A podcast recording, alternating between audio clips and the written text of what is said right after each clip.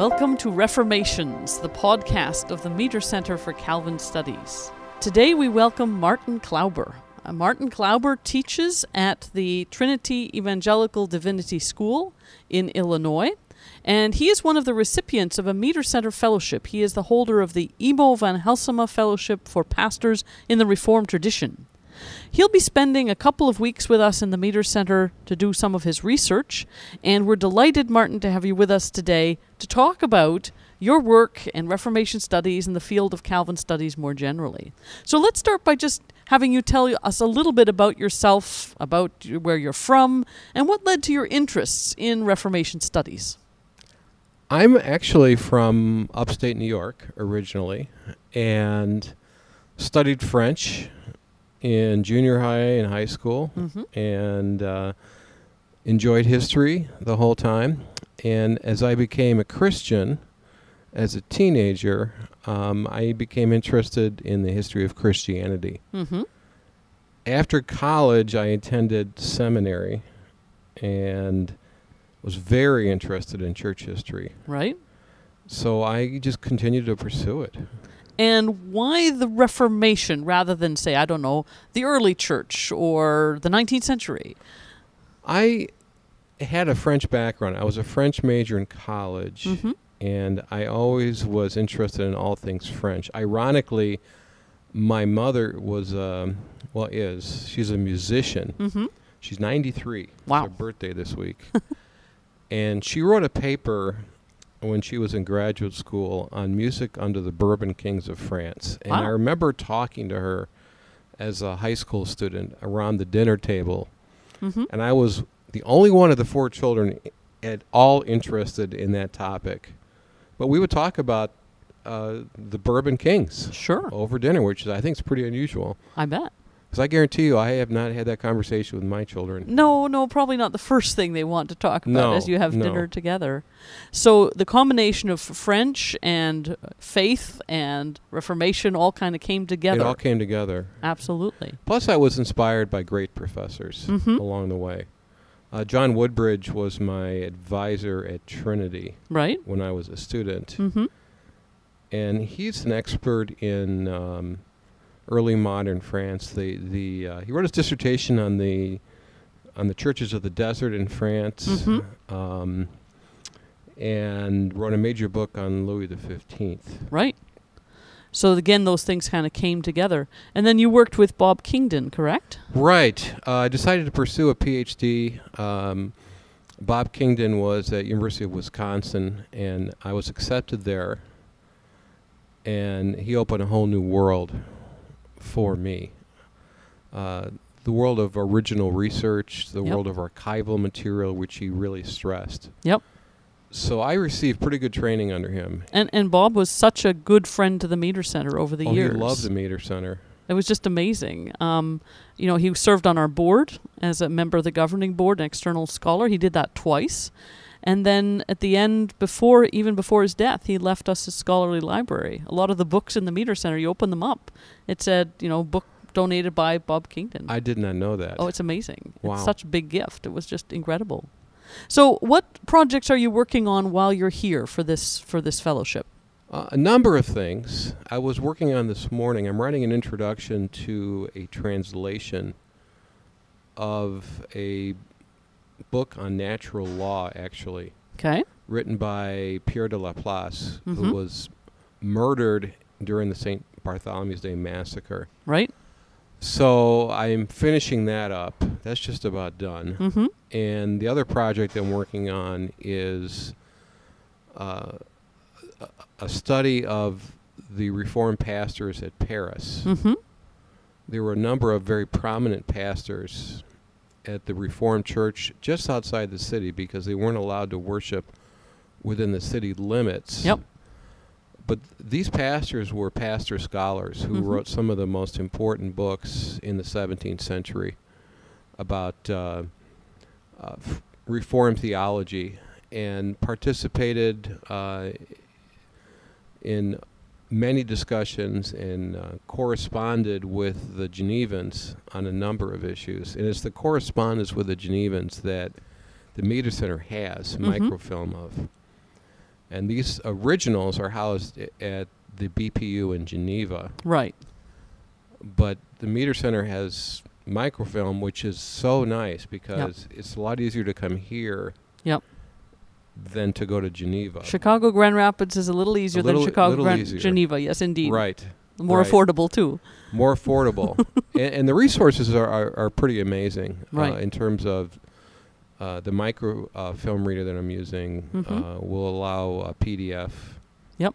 copies of these manuscripts. So I'm reading them here, but I'm going to take home some copies so I can go into more depth when I get home. Absolutely. And for those who don't really have a good sense of them, describe a little bit the challenges of working with these documents.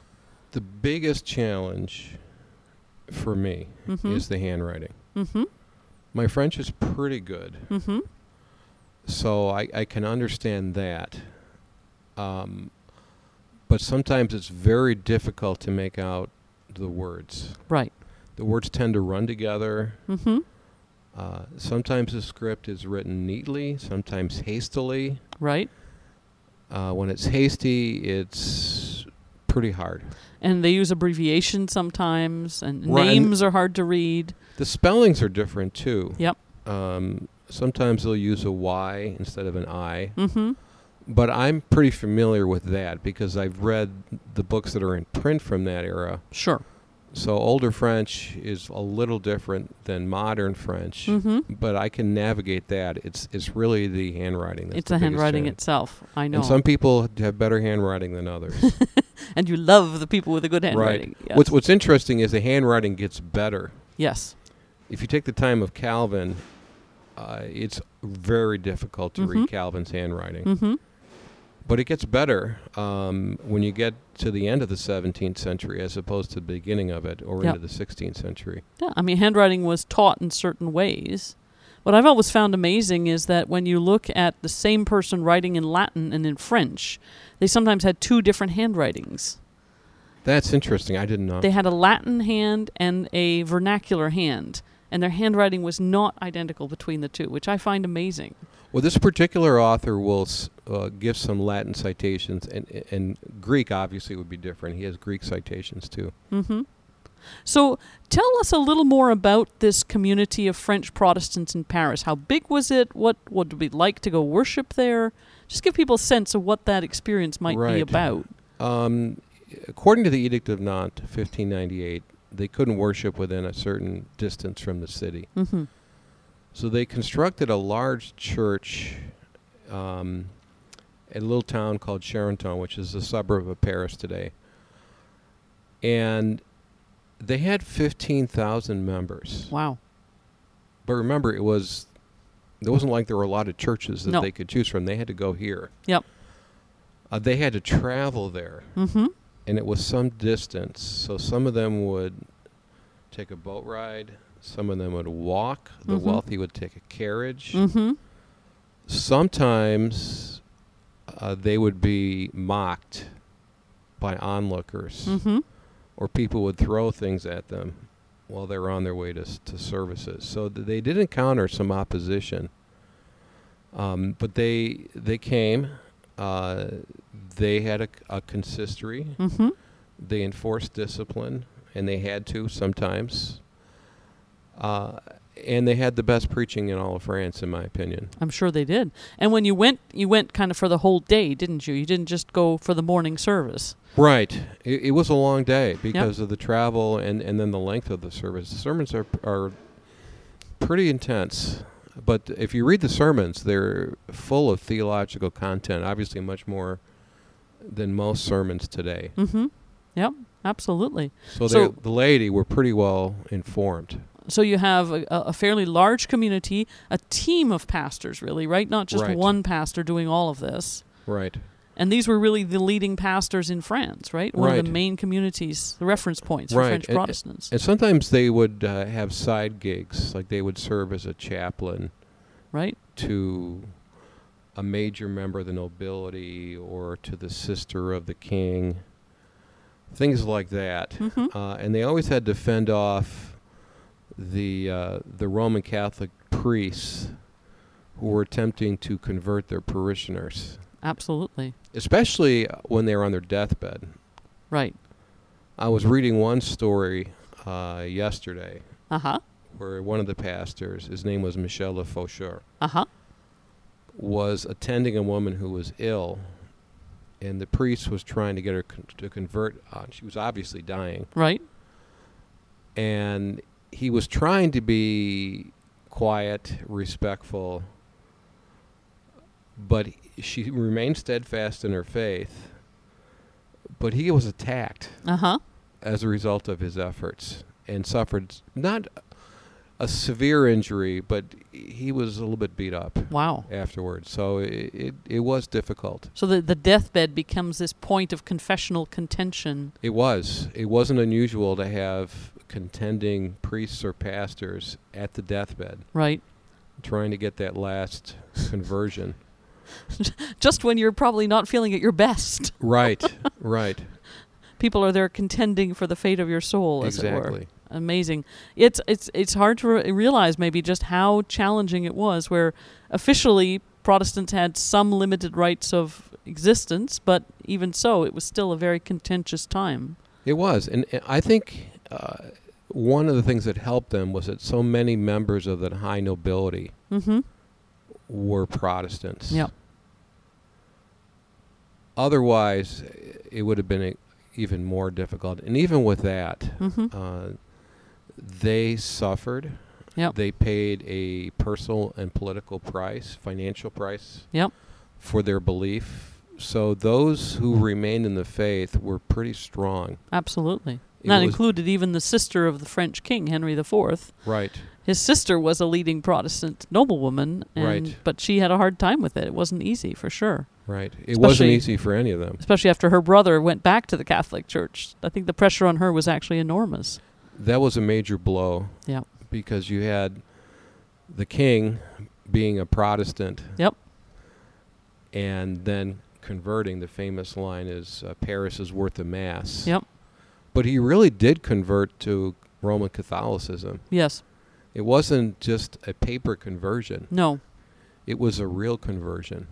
And the question of his motivations is always an interesting one, isn't it? I mean, it would be hard to imagine how he could have brought peace to France without that. I, I don't think he could have. Yeah. But and I'm not sure uh, how strong his personal faith was, but it, it seems to me that he he he had a, a level of faith, but he also had many many mistresses. Yes. So in terms of his personal conduct, but I guess that wasn't unusual for yes. French kings. For a man at the time, it's not Right. necessarily. And and whether he was Protestant or Catholic, I don't think that made any difference. It apparently did not make any difference. It would be shocking today. Potentially, yes. Potentially. Interesting, interesting. Um, so, um, you've done a lot of work on Geneva and France in the 17th, the 18th century. Um, what do you feel you've learned about the strengths and challenges that leaders and churches faced in this period? So, people sometimes know quite a lot about the Reformation, but then by the time you get the 17th and 18th century, there's not as much attention paid to these periods.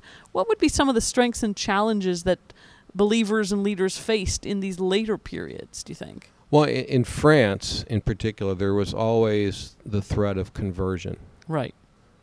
back to Roman Catholicism. Mm-hmm. up to 1685 when the Edict of Nantes was revoked by Louis Mhm. XIV. Mm-hmm. They would pay you, they would try to convince you. Uh, there would be so many inducements to convert. They would restrict uh, the kind of job you could have. Mm-hmm. And so if you were in a profession, you could lose your profession if Yep. you didn't convert. Yep. So you always had that kind of pressure. Mm-hmm.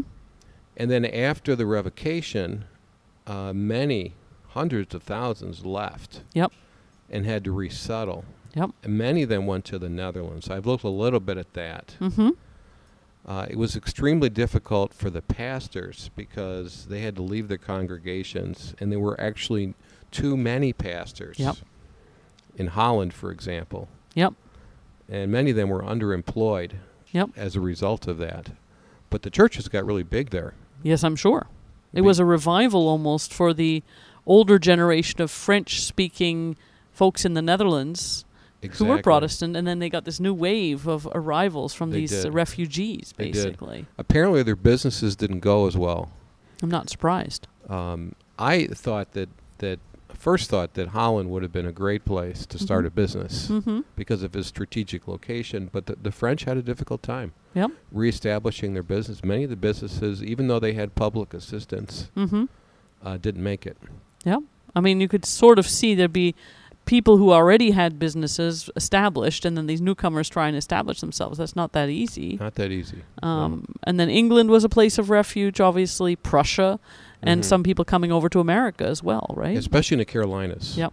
There were a lot of Huguenot that, that went there. That absolutely settled in, in the North American side. And almost you'll meet people who are as proud of their Huguenot ancestors as if you came over on the Mayflower. It's a big deal Yes, for some people, That's right? I've had that conversation with some people. Yep, it's quite fascinating. Um, so, if you look at the field of Reformation studies more generally, what do you see as some of the trends in the field of directions the field is taking? What, what, how has the field changed? I guess over the years you've been involved in Reformation studies. That's a good question. At, at the beginning, it was more intellectual history, Mhm. history of ideas. And the move in the last few decades has been more toward trying to figure out what the average person experienced. Yep. And that's extremely difficult to find. Mm-hmm. One way that uh, scholars have been able to, to find more out is through looking at consistory records. Right. There have been a lot of studies of these records. Um, Kingdon uh, has did an amazing job Mm-hmm. in terms of funding. Yep. I think he gave over a million dollars to the consistory project, I'm to sure. the transcription, and in some cases the translation Yep. into English Yep. of the consistory records dur- during Calvin's tenure in Geneva. mm-hmm. And those records gives you an indication of what the average person was disciplined for. Right. And they'd be disciplined for a number of things. Mhm. Things like somebody in the church would be talking while Calvin was preaching. Right. You know, what were they doing? Why Yep. would they it's rude to talk while the pastor's preaching. Well, they were some of them were praying the rosary Yes. during the service. Right. And they'd be disciplined for that. They hadn't got the memo that we'd switched. No, they didn't. They didn't fully understand. And so the other the other uh, area of change in the st- study of the Reformation is is the process of confessionalization, Right. Which is how do you how do you change a population Mm-hmm. that grew up Roman Catholic? Right. How do you change their belief structure? Just because the king or the duke converts, the average person person's experience hasn't changed. Their beliefs haven't changed. So how do you educate them? Right. And they did that through things like uh, catechism, Mm-hmm. Uh, requirement to attend a lot of sermons. Right. Um, and they would actually be interviewed by the, the elders of the church, at least in the Reformed communities, Mm-hmm. before they could, were allowed to participate in the Lord's Supper. Right. They had to recite the Apostles' Creed, they had to recite the Ten Commandments. Right. If the elder or the pastor came to your house and you were fighting with your spouse, that was a bad thing. Yes. And, and they could tell by talking to someone Mm-hmm. um, where they were at and whether they were worthy. Right. And so excommunication, to some degree, uh, took the form not of saying you can't come to church, but Mhm. you have to come to church more, Right. but you can't participate in the Eucharistic service. And they only had it four times a year, Right. and it was a separate service. Right. It wasn't part of the Sunday morning service like we would have today. Mm-hmm.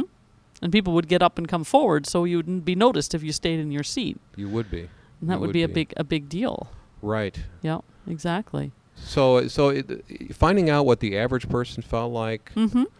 how they responded, and then how they what were the results of this confessionalization process? Did it affect a change in behavior, Right. um, a person's everyday life? Um, what did they do that was different than they did before? And I, I think we get a better understanding as as to what people's experiences were like. So much different from our own. Yep. Uh, it really opens a different world How do your students react? I mean, have you seen any changes in how students approach the Reformation from when you started teaching to now? Well, that's an interesting question. Um, I teach in a seminary. Mm-hmm. So seminary students tend to be more interested in theological disputes. Yes. And I will tell you that that has not changed a bit. Right. They're still interested in, in those hot topics. Right. Um, they still love Calvin. Mm-hmm. They still, uh, but I, I make them read the Institute sometimes. Right. Uh, I make them buy it. Right. I make them read it, and then we discuss it. And and part of my argument for that is you shouldn't graduate from seminary without having read the institutes. That makes sense. or at least parts of the Yep. institutes. Yep. Does it change their preconceptions about Calvin to read the Institutes? Does it affect how they understand him as a reformer? I think they have a hard time interacting with him. Mm-hmm. So, in addition to just reading him, I, I think it's helpful to have a discussion Right. of a certain section. Right. I don't think you can really discuss all of it in No. that context unless you had a seminar Mm-hmm. just on the institutes, which would be a good class Right. to offer. Absolutely. Just on the institutes, you could spend a whole semester Yep. just walking through them. I've done it a couple of times, Right. but discussing them. Yep. Discussing topics, how, how Calvin responds to it. What's what's his style of writing? Mm-hmm. Um, because his style of writing was different than a lot of his contemporaries. Because he was trained as a humanist and used more of a rhetorical style, Absolutely. which was designed to persuade, uh, to invoke some emotion among the reader, as opposed to just a mere academic argument. Mm-hmm. Mm-hmm. So, so I mean, we look at the Reformation. You look at the sermons. You know, an hour long, very heavy exegesis, explanation of what the text is about, and so on. And then you compare that perhaps to sermons in churches today, and it's a very different approach.